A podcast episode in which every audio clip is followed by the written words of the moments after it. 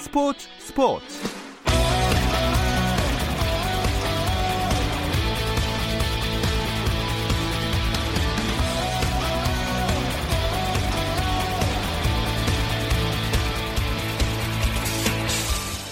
스포츠가 있는 저녁 어떠신가요? 아나운서 김종현입니다. 오늘 하루 스포츠계를 돌아보는 스포츠 타임라인으로 김종현의 스포츠 스포츠 출발합니다.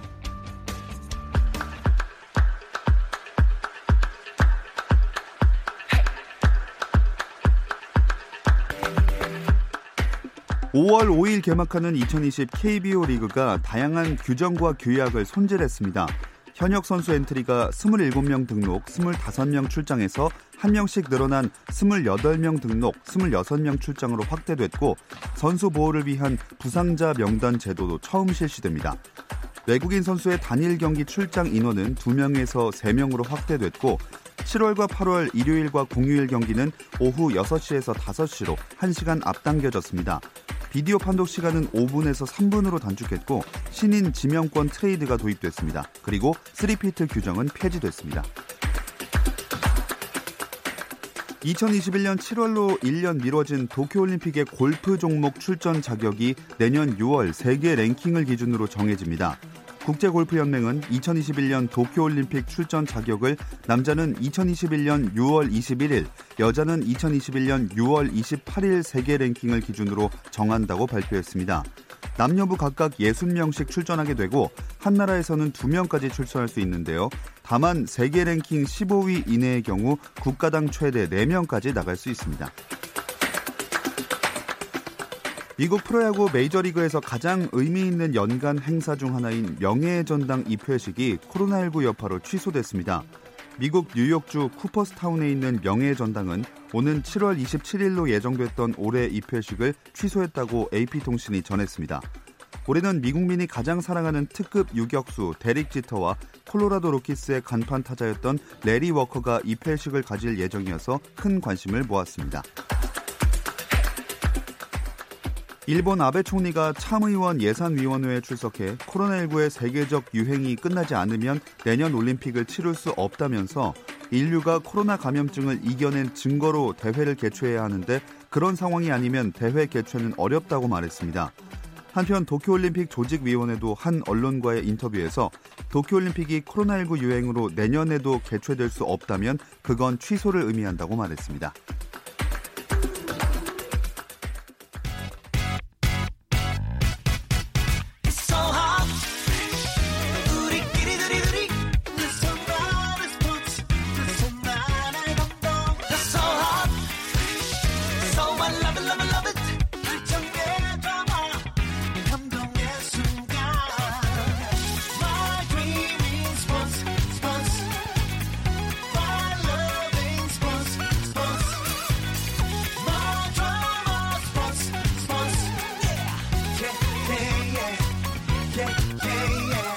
김종현의 스포츠 스포츠.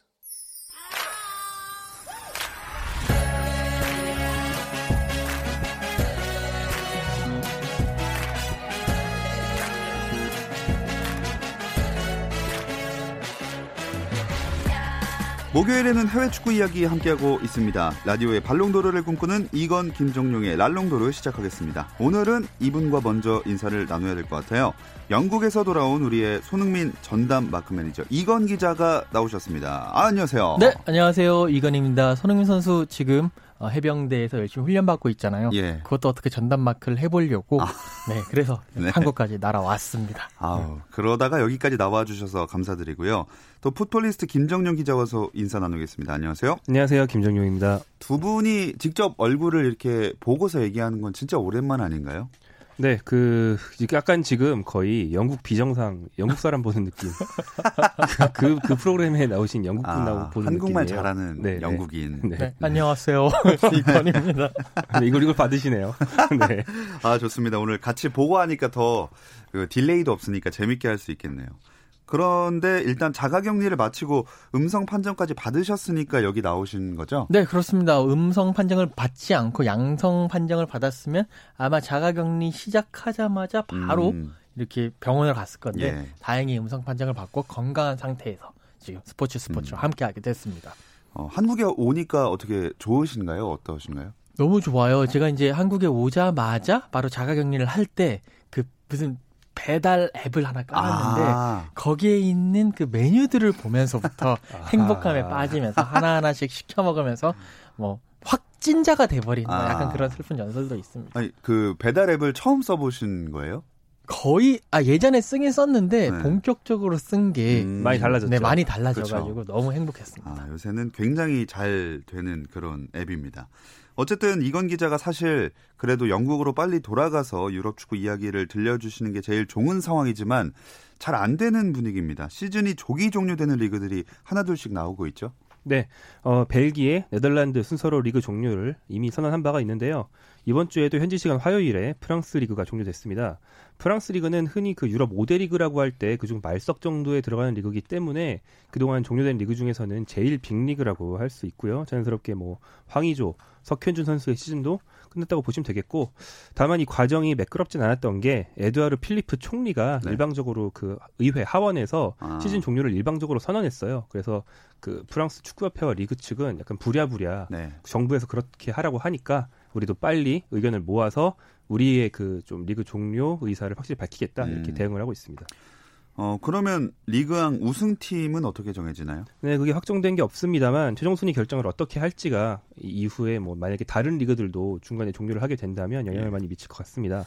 현재 1위는 파리 생제르맹인데 리버 잉글랜드의 리버풀처럼 큰 차이를 벌려둔 상태라서 우승을 받든 못 받든 둘 다 논란이 될 것 같고요. 또 챔피언스리그 참가 여부 그리고 또 파리 생제르맹은 챔피언스리그 지금 진행 중인 1920 시즌에 참여 중이기 때문에 그 프랑스 내 홈 경기를 못 하게 될 경우에는 기권을 해야 하는지 음. 아니면 홈 경기를 다 원정으로 돌려서 진행을 할 수 있는 건지 이렇게 결정할 게 많이 남아 있습니다.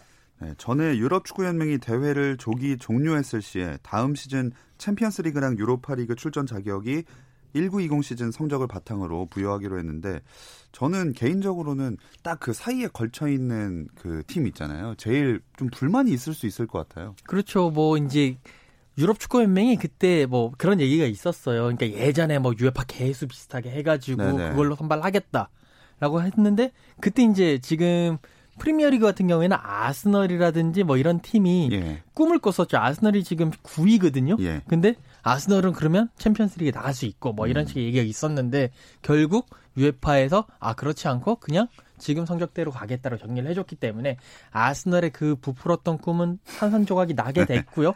이제 지금 문제는 뭐 말씀하신 대로 첼시가 4등인데 5등이 지금 맨체스터 유나이티드거든요. 음. 아, 약간 승점 3점 차인데 한 9경기 정도 남았는데 그 9경기에 승점 3점이면 충분히 뒤엎을 수 있는 그런 경기인데 그런 기회를 못 갖고 누구는 챔피언스 리그로 가고 누구는 유로파 리그로 가고 음. 그런 상황이 되기 때문에 조금 맨, 지금 현 상황이라면 맨유라든지 아니면 뭐 7, 8위 뭐 토트넘이라든지 네. 뭐 셰필드 유나이티드라든지 이런 팀들이 조금 아, 속이 쓰릴 수도 네. 있다라는 네. 그런 생각도 드네요. 네, 뭐 영국뿐만이 아니라 다른 리그들도 다 마찬가지의 상황일 것 같은데요. 어, 어떤 빅리그들은 여전히 시즌 재개를 추진 중이잖아요. 좀 상황이 어떤가요? 지금 일단 가장 그 시즌 재개의 가시권에 들어가 있는 리그가 바로 독일 리그인데 5월 9일에 이제 무관중으로 경기를 시작을 하겠다라고 뭐 이렇게 얘기를 하고 있고 특히나 이제 정부에서 오케이 그러면 선수들과 그리고 그 관련자들 뭐 심판진이라든지 뭐 여러 클럽의 그런 스태프들 그리고 뭐 기자들까지 어 직업적인 그런 안전이 담보가 된다면 우리가 승인을 해주겠다라고 얘기를 했기 음. 때문에 지금 한 5월 9일 정도부터 무관중 경기를 치를 수 있을 것 같거든요. 물론 그걸 위해서는 각 팀마다 뭐 위생 뭐 점검사 뭐 이런 분들이 있어가지고 팀 선수들 다 코로나 검사를 하고 오케이가 됐을 때만 가능하다 뭐 이런 여러 가지 음. 어, 그런 전제 조건들이 있고요. 그래도 독일이 가장 근접했다라고 볼 수가 있고 나머지 나라들은 뭐 프리미어리그 같은 경우에는 이제 현지 시간으로 내일 그러니까 금요일에 회의를 하거든요. 회의를 하는데 지금 들리는 얘기는 네. 어, 각, 각 구단의 의무팀한테는 어쨌든 6월 초에 할 거니까 거기에 대한 준비를 해라라고 음. 얘기를 했고 의무팀들이 모여서 오케이 우리 준비 다 끝났다라고 이야기를 한 상태고요. 프랑스는 뭐 이미 그렇게 어, 리그 종료를 하기로 했고 이탈리아가 네. 6월 초에 하기로 했는데 이탈리아 체육부 장관이 아. 내가 만약에 축구 구단 회장이라면 지금 그냥 시즌 종료하고 다음 시즌 준비하는 게 훨씬 더 현실적일 것이다. 라고 음. 얘기를 했기 때문에 이탈리아가 지금 갈팡질팡 하고 있는 그런 상황입니다. 네, 어쨌든 정부에서 만약에 못하게 하면은 할 수 없는 거니까요. 유럽 축구 연맹은 각국 축구 협회에 다음 달 25일까지 리그 재개 여부를 결정해서 보고하라는 지침을 내렸다. 이런 보도가 있었거든요. 어떤 식으로든 그때까지는 결정해야겠네요. 네, 어, 각국 축구협회에 유럽 축구연맹이 지침을 준 이유는요. 5월 25일까지 재개 여부를 결정해서 보고를 해야 그거에 토대를 두고 이제 유럽 대항전 챔피언스 리그와 유로파 리그 일정을 잡을 수 있기 때문인데요. 지금 각국 리그를 먼저 마무리할 시간을 주고 그 다음에 지금 현재 예정으로는 8월에 네. 챔피언스 리그와 유로파 리그를 몰아서 치를 예정이라서 그게 가능한지 다른 나라 리그들과 조율을 하고 있는 음. 겁니다. 또 유럽 축구 연맹은 가급적이면 리그를 조기 종료하기보다는 완주하는 쪽을 권하고 음. 완주하겠다고 하면 뭐 지원을 하겠다는 의사를 음. 밝히고 있습니다. 우리나라의 경우에는 시즌이 조기 종료된 종목들이 다음 시즌 준비를 빠르게 좀 하고 있거든요. 유럽 축구도 조기 종료된 팀들이라면 뭐 이적도 그렇고 많이 벌써 이제 시작되지 않을까요? 네, 뭐 이적설이 정말 끝없이 나오고 있는데요. 이게 사실은 기자들 입장에서는 쓸만한 게 이적설밖에 없어서 예. 이적설을 쓰는 것도 있겠지만 실제로 뭐 각 팀 단장들 입장에서도 이미 스토브리그에 들어간 것 같은 느낌이니까 예. 이 경기 없는 시간에 영입전 말고는 할 게 별로 없습니다. 네. 그래서 뭐 바르셀로나 같은 경우에는 파리 생제르맹의 네이마르 아니면 인테르 밀란의 라우타로 마르티네스 두 명의 대형 공격수 중에 한 명 정도는 데려갈 것이다. 이런 전망이 많이 나오고 있고요. 또 손흥민 선수의 소속팀인 토트넘도 선수단 대폭 변화 전망이 나오는 팀 중에 음. 하나고 리버풀, 맨체스터 유나이티드 이렇게 코로나19로 인한 타격에 불구하고 좀 선수를 영입할 만한 자금이 있다고 보이는 팀들은 다 다수 영입을 좀 전망하는 보도가 많이 나오고 있습니다. 이 중에서 리그가 종료된 프랑스 리그앙의 파리 생제르맹 네이마르가 메시 수아레즈랑 함께 바르셀로나에서 다시 뛰고 싶다 이런 얘기를 해왔잖아요. 네, 계속 해왔습니다. 네이마르 뭐 입장에서는 바르셀로나에서 뛰다가 거기서 자기가 톱 완전히 넘버 원이 되지 못하니까 자기 이제 여기서 대장 먹겠다. 네. 그러면서 파리 생제르맹을 갔는데 파리 생제르맹에 오니까 국내 리그는 우승을 하는데 챔피언스 리그를 우승을 못하는 거예요. 그래가지고 아 다시 챔피언스 리그로 가, 우승을 하고 싶다 라는 그 열망을 드러내면서 그렇게 될 경우에는 바르셀로나로 음. 돌아가겠다라고 얘기를 했는데 모르겠습니다. 지금 현실적으로 어, 바르셀로나도 물론 네이마르를 다시 데리고 오는 걸 원하고 있지만 지금 코로나19 여파로 인해 가지고 바르셀로나마저도 재정적 타격이 큽니다. 음. 이런 상황에서 네이마르의 이적료를 다시 지불을 하고 뭐 1억 파운드 아 유로죠. 거기는 뭐 1억 유로 뭐 몇 천만 유로 진정한 영국인이시네요. 네. 네. 거기 그 정도 된다고 하는데 지금 이 상황에서 돈도 많이 바르셀로나가 재정적 타격이 큰 상황에서 음. 그 정도의 돈을 지불할 수 있겠느냐? 그 여기에 대해서 의문점이 들고 현지에서도 네이마르 데리고 오는 것보다는 인터밀란의 마, 마르티네스를 데리고 오는 게 음. 훨씬 더 현실적이다라는 그런 보도들이 나오고 있습니다. 네, 아무래도 다들 재정적 압박이 상당하니까 전반적인 이적료가 이번에는 좀 하락 그 하향 평준화되지 않을까 하는 생각도 듭니다. 또 다른 이슈들이 있었나요? 어, 지금 오늘 특히 큰 이슈 중에 어, 이 재정적인 타격에서 자유로울 수 있는 팀이 한 팀이 있어요. 어? 이게 바로 뉴캐슬 유나이티드인데 아. 지금 물론 이제 그 사우디아라비아 국부 펀드에서 이제 확실하게 마무리 짓진 않았지만 그 예. 마무리가 인수가 마무리될 예정이거든요. 이 국부 펀드의 자산이 488억 원이 아니라 488조 원이라고 하거든요. 네. 이 팀, 이, 이 국부 펀드가 약 한 4,500억 원 들여가지고 뉴캐슬 유나이티드를 인수를 할 계획인데 그렇다면 과연 누구를 데리고 올 것이며 특히나 감독을 누굴 네. 데리고 올 것이냐 여기에 대해서 많은 얘기들이 오가고 있고 가장 1순위로는 결국 마우리시오 포체티노 전 음. 토트넘 감독을 데리고 올 것이고 그에게 지불할 뭐 돈이 1,900만 파운드 정도 된다고 하니까 아. 엄청난 돈이죠. 그렇게 됐을 때 한국 팬들 입장에서는 포체티노 감독이 오면 과연 손흥민 선수도 따라서 뉴캐슬로 갈 것이냐 이 부분에 대한 무한한 상상의 나래가 지금 아, 펴지고 있는 게 사실입니다. 뉴캐슬로 이사 가셔야 되나요? 가야죠. 어? 뉴캐슬 살기가 좋지는 않지만 어, 함께 손흥민 전담 마크맨으로서 가도록 하겠습니다. 만약에 그 포체티노 감독이 온다면 손흥민을 데려갈 가능성 어느 정도로 보세요? 어, 상당히 높다고 봅니다. 어. 토트넘에서 데려갈 수 있는 선수 데려가겠죠. 네. 아, 좋습니다. 과연 뉴캐슬이 다음 시즌에 어떻게 변모할지 그 맨시티의 뒤를 따르게 될지 한번 지켜봐야겠습니다. 이제 코로나19 시국에 저희가 내놓은 코너 랄롱도르 아카이브로 넘어가 보겠습니다. 오늘은 한국 축구 팬들이 좋아하는 구단의 이야기 준비되어 있어요. 아마 많이 싸우기도 할 것 같은데요. 이 이야기는 잠시 쉬었다 와서 나눠보겠습니다.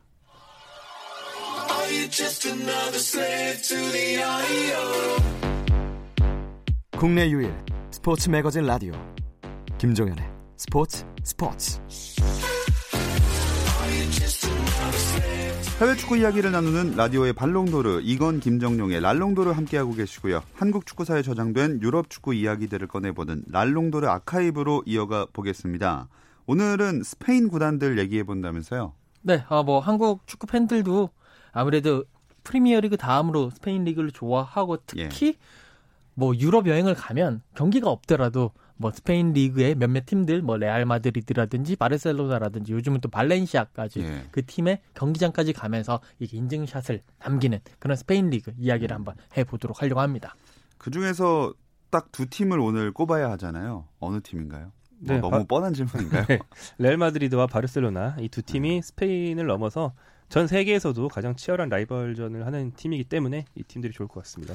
아마 많은 분들이 지금은 이루어지지 않고 있지만 메시 대 호날두의 대결을 많이 떠올리실 것 같아요. 네, 어, 뭐 메시와 호날두, 바르셀로나와 그리고 레알 마드리드를 대표하는 최근에 가장 대표하는 선수라고 할 수가 있는데 뭐 메시는 바르셀로나에서 2004년도부터 이제 프로 데뷔를 해가지고 물론 그 이전에 어, 유스팀을 뛰었습니다만 그때부터 데뷔를 했고 호날두 선수는 뭐 포르투갈에 뛰다가 그다음에 맨유로 갔다가 2009년도에 아 이제 레알 마드리드로 넘어가서 9시즌 동안 대결을 했는데요. 네. 어 제가 약간 그 통계를 찾아보니까 총 35번 맞대결을 했더라고요. 어. 그러니까 뭐 호날두가 어, 맨유에 있었을 때다 포함을 예. 해가지고 예. 그런데 그때 둘의 맞대결에서 메시가 22골을 넣고 호날두는 19골을 넣었어요. 어. 그리고 또 메시의 바르셀로나가 이긴 게 16번.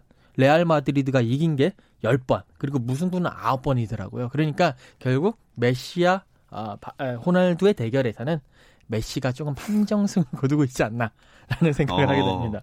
어, 약간 벌써부터 이제 그 노선을 고르신 것 같은데요. 그 전에 일단 그 바르셀로나와 레알 마드리드를 위시한 프리메라 리가만의 특징이 있다면 어떤 게 있을까요? 어, 기술적이고 섬세한 축구를 한다는 거죠. 사실 스페인 선수들이 아주 기술적인 성향을 가진 거는 21세기 들어서라고 할 수 있습니다. 그 전에 90년대나 이때까지는 테크니션들도 있지만 반면에 좀 열정적이고 음. 거친 선수들도 많이 있었거든요.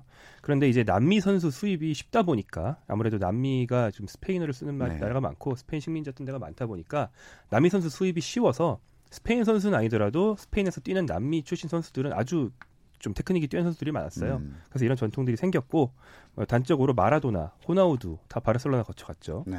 그리고 한 15년 전 정도부터는 바르셀로나를 중심으로 스페인 자국 선수들 자체가 기술이 쭉 올라오면서 음. 지금은 대표적으로 아주 섬세한 기술을 구사하는 리그가 되었습니다. 다시 두 팀에 한번 집중을 해보겠습니다. 바르셀로나와 레알 마드리드 이 팀들의 역사는 어디까지 거슬러 올라가야 되나요? 어, 일단 바르셀로나는 1899년 지금부터 121년 전에 창단했습니다. 네. 그때부터 계속 이름이 FC 바르셀로나였고요. 스위스 출신인 호안 감페르라는 사람이 창단을 주도했는데 요즘에도 호안 감페르 컵이라는 그 지역 대회가 있거든요. 음. 거기에 이제 이름이 남아 있고요.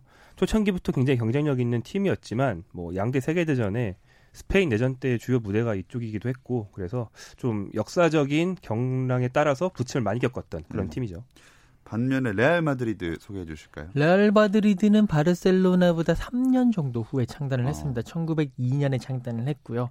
이때가 대한제국 광무 6년식이거든요. 예. 제가 이 대, 1902년에 그 하도 김정용 기자 그 얘기를 많이 해가지고 예, 예. 무슨 일이 있었나 찾아봤는데 찾기는 쉽지가 않더라고요. 대신에 우리 진달래꽃의 김소월 시인이 출생한 아. 그 연도는 분명하고요. 아 이런 거 좋습니다. 교양, 예. 교양이 넘쳐요. 네. 네. 어 뭐 그 이후에는 레알 마드리드 같은 경우에는 사실 이 스페인 왕국이 인정하는 음. 네 스페인 왕국의 그 특히나 그 마드리드라는 스페인 왕국의 수도를 중심으로 하고 있기 때문에 뭐 거의 뭐 스페인 축구의 적자다. 아. 네.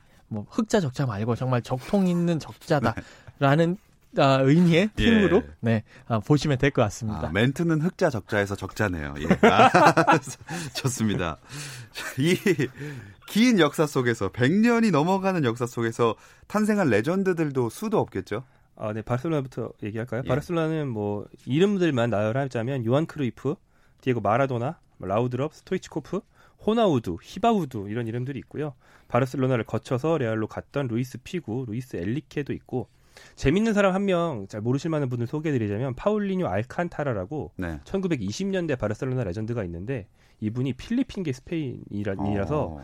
유럽 축구에서 최초로 성공한 아시아인이 있습니다. 1920년대예요. 네. 근데 이제 골을 400골 넘 가까이 넣어서 예. 메시 이전에 바르셀로나 역사상 최다 득점자였습니다. 오. 그런 사람이 필리핀계라는 좀 재밌는 사실이 있습니다. 어, 좋습니다. 바, 레알 마드리드는 지금 김정용 기자가 얘기했던 그 바르셀로나의 레전드들이 그 알칸타라를 빼놓고는 거의 이제 80년대, 90년대 이후 선수들이거든요. 예. 하지만 레알 마드리드는 다릅니다. 어, 이미 뭐 40년대, 50년대, 60년대 설득돼. 네, 벌써. 대단한 선수들이 많이 있는데 뭐 아실 거예요. 알프레드 디 스테파노. 아, 그다음에 또 우리 푸스카스 상의 이름을 지은 푸스카스. 네. 뭐 이런 사람들이 이미 바르셀로나의 그 하얀색 군단을 데리고 아 바르셀로나가 아니죠. 레알 마드리드의 하얀색 옷을 입고 어느 노선이신가요? 네. 어, 하얀색 옷을 입고 어, 유럽 무대를 평정을 했고요. 뭐 이런 선수들 말고도 라울 곤잘레스, 뭐 음. 지네딘 지단, 그다음에 뭐 카시아스, 뭐 이에로, 뭐 이런 선수들을 스페인 축구를 대표하는 선수들이 뭐 바르셀로나보다는 훨씬 더 많다라고 말씀을 드릴 수 있겠습니다. 아, 경쟁 구도가 되니까 굉장히 재밌습니다. 근데 바르셀로나는 앞에 FC가 붙고 마드리드는 레알이 붙잖아요. 이거 이게 좀 두 구단의 특성을 확연히 드러내는 부분 아닌가요? 어, 네. 스페인은 지역마다 말이 다른데 그 FC라는 말 자체가 우리가 흔히 말하는 스페인어에서는 이런 말을 안 씁니다. CF로 쓰거든요. 아. 그래서 레알 마드리드는 CF가 붙는데 바르셀로나에 FC가 붙는다는 건 이 지역 말인 카탈루니아어를 쓴다는 음. 것을 의미하고요. 그리고 이제 레알이 붙는 팀들은 왕가에서 이 칭호를 수여한 팀들이죠. 이게 영어로 치면 royal. 황가의 어떤 공식적인 음. 명칭을 받은 팀들입니다. 이게 프랑코 군사 정권이 쫓아내기 직전 마지막 왕이었던 알폰소 13세가 지역마다 한 팀씩 레알 칭호를 줬거든요. 그래서 레알 소시에다드, 레알 마드리드 등등 음. 레알이 붙은 팀들은 왕가에서 이 명칭을 수여했다고 보시면 되겠습니다. 제가 스페인에 갔을 때 바르셀로나, 마드리드 둘 다 가봤는데 마드리드 사람 중에는 레알 마드리드를 싫어하는 분들도 꽤 많이 있었어요. 네, 아무래도 마드리드에는 레알 마드리드 말고도 다른 팀들이 있는데 그 완다 메트로폴리탄 구장을 쓰고 있는 예전엔 비센테 칼데론을 썼던 아틀레티코 마드리드라는 팀이 있기 때문에 그 팀 팬들이 사실 그 마드리드의 레알과 아틀레티코를 양분을 하고 있고 또 근처에 또 헤타페 네. 가 또 이 마드리드 인근이기 때문에 거의 마드리드라고 볼 수가 있겠죠. 그렇기 음. 때문에 이 팀들의 팬들도 레알 마드리드 싫어하고 사실 모르겠습니다. 그들의 입장에서는 이 레알이라는 팀 자체가 이 왕가의 비후를 받는 네. 거의 뭐 친 왕가 성향이기 음. 때문에라도 더 정치적으로도 싫어한다는 느낌을 아. 가지고 있는 것 같습니다. 근데 그런 그 뭐죠 선호가 실제 스페인 역사적 배경이랑도 무관하지가 않잖아요. 어, 네. 어, 바르셀로나가 아무래도 좀 그 언더독, 마이너들의 팀이라는 이미지가 있어서 그런 것 같은데요. 1930년대부터 바르셀로나가 지금처럼 카탈루니아 지역을 대표하는 팀으로 발전을 했습니다. 그리고 이 즈음에 그 아까 말한 프랑코 장군의 쿠데타로 군사 정권이 출범했거든요. 그래서 바르셀로나가 약간 좀 핍박받는 다른 지역의 상징처럼 됐어요. 음. 옛날 한국의 호남 정서 생각하시면 대충 비슷하다고 볼 수 있는데 예. 단적인 예가 몇 개 있는데 1943년도에 레알 마드리드와 바르셀로나가 컵 대회에서 붙었는데 이때 대회 이름이 아예 프랑코 장군님 컵이었거든요. 어. 옛날 한국에 박 대통령 컵 있었던 것처럼 아, 네. 독재자 독재자는 그런 이름 붙이니까. 아. 근데 그런 대회에서 바르셀로나가 우승할 수는 없다. 이래서 레알 마드리드가 11대 1로 이겼던 아. 경기가 있는데 이게 외압 때문에 이 스코어가 났다라는 좀 설이 지배적이고요. 음. 또 아까 말했던 디 스테파노 같은 경우도 원래 바르셀로나가 먼저 영입하려고 협상을 했는데 네. 결국 레알 마드리드 갔거든요. 그 원인에 대해서는 여러 가지 분석이 있지만 바르셀로나 팬들은 주로 그것도 군사 정권의 외압이다. 이렇게 음. 좀 피해의식 같은 걸 가지고 있죠. 이런 역사 때문에 두 팀의 대결은 뭐 스페인 내에서뿐만이 아니라 엘 클라시코라는 명칭도 있고 세계인들이 주목하는 라이벌전이 됐잖아요. 그렇죠. 이게 이제 뭐 해외 축구 팬이라고 하더라도 프리미어리그를 좋아하는 분도 있고 세리에 A를 좋아하는 분도 있는데 뭐 프리메라 리가에 별로 관심이 없더라도 엘 클라시코 양 팀이 맞붙는 거는 꼭 챙겨 보시는 음. 팬들이 많이 있거든요. 그만큼 이 양 팀의 경기 자체는 스페인의 가장 대표하는 더비 매치 물론 더비는 같은 도시를 연고를 합니다만 그것이 아닌 아예 정말 큰 라이벌전으로서 네. 더비 매치라고도 할 수가 있고요. 근데 이제 재밌는 것은 제가 뭐 여러 가지를 찾아봤는데 양 팀의 전적을 보니까 어, 바르셀로나가 115승 62무 100패로 한 15번 정도 어. 더 이긴 수준이더라고요. 그렇기 때문에 약간은 바르셀로나가 좀 괜찮지 않겠느냐라고 하는데 여기는 약간 어폐가 있는 게 어, 이게 모든 그 이제 competitive한 그러니까 경쟁력 있는 대회만 플러스 거기에 약간 프리시즌 매치라든지 친선전까지 합친 결과거든요. 음. 근데 친선전 경기를 빼 결과를 빼면 양 팀이 96승 52무 96패로 동률을 어. 이루고 팽팽하게 맞서고 있다라는 거죠. 확실히 노선이 레알 마드리드 쪽이시군요. 오늘 약간 헷갈렸는데 어쨌든 그 중요한 경기들에서는 굉장히 박빙의 승부를 보여주고 있다. 그러면 두 분의 기억 속에 남아 있는 엘 클라시코 가장 명승부는 어떤 경기인가요? 어, 저는 아무래도 제 세대에서는 그 바르셀로나를 과르디올라 감독이 지휘하고 레알 마드리드를 무리뉴 감독이 지휘할 때 이때가 가장 격렬했던 것 같아요. 특히 2011년도에는 그 한 해에 엘 클라시코를 여러, 다섯 번이나 했어요. 어. 원래 1년에 두 번 하는 게 보통일 텐데. 네네. 그래서 무리뉴 감독이 당시 전력상 열세였기 때문에 뭐 레알 마드리드의 그런 화려한 자존심을 내다 버리고 굉장히 거칠게 메시와 차비를 걷어차는 축구를 했는데 그걸로 코파델레이는 레알 마드리드가 우승하고 네. 하지만 가장 중요했던 챔피언스 리그에서는 결국에는 그 걷어찬 역할을 했던 페페라는 수비수가 퇴장당하면서 음. 바르셀로나가 승리하고 뭐 이런 치열한 대결을 했던 그 한 해가 있었죠. 아, 이건 기자님. 저도 그 같은 해 경기에서 사실 그때 바르셀로나가 레알 마드리드에 비해서 전력도 좋았고 뭐 여러 가지 또 부상 선수도 레알 마드리드가 많아가지고 좀 아쉬웠는데 그래도 그해 아, 바르셀로나 홈에 가서 레알 마드리드가 2대 1로 승리한 경기가 있거든요. 그래서 이제 그 경기에서 그래도 레알 마드리드가 나름 이 선방을 했다라는 그런 안도감을 제가 가졌던 네 그런 기억이 납니다. 아. 역할이 정말 충실하시네요. 그러니까요. 아, 거의 접신하신 줄 알았어요. 아, 저희가 준비한 거 많은데 시간이 부족해서 그냥 이 질문만 하고 끝내겠습니다. 두 팀의 최전성기는 그럼 딱 언제였을지 짧게 들어볼게요. 어, 바르셀로 메레알 마드리드 솔직히 많습니다. 근데 바르셀로나는 지금이고요. 메시 선수 데뷔 전에 호나우지뉴 선수가 전성기였을 음. 때부터 지금까지 한 15년 정도 그러니까 지금이 2000년대 이후. 네, 지금이 음. 최전성기니까 바르, 어, 메시 선수 87년생이라서 늙고 있거든요. 네, 바르셀로나 팬들은 지금 충분히 즐기셔야 됩니다. 아하, 그렇습니다. 레알 마드리드는요? 네, 뭐 옛날도 있지만 저도 지금 비슷할 겁니다. 2016년, 2017년, 2018년도에 챔피언스리그 3연패 했을 음. 때 그때가 최전성기고 이번에도 다시 그 전성기를 조만간 열지 않을까라는 음. 조금 밀리긴 하지만요. 네. 자, 오늘 주제가 조금은 어떻게 보면 식상할 수도 있는 주제지만, 어, 댓글 같은 데서 늘 싸움이 나고, 경기만 끝났다 하면은 논쟁이 되는 그런 경기이기 때문에 저희도 빼놓을 수 없어서 한번 소개를 해 봤습니다. 뭐 결론을 딱 정할 필요는 없는 그냥 재밌는 논쟁 정도로 생각해 주시면 좋겠고요. 오늘 이건 김정용의 랄롱도르는 여기서 마무리하겠습니다. 이건 축구 전문 기자, 풋볼리스트 김정용 기자, 고맙습니다. 고맙습니다. 감사합니다. 내일은 일주일 앞으로 다가온 K리그 개막 이야기로 함께 하겠습니다. 저녁 8시 30분 잊지 마세요. 김종현의 스포츠 스포츠.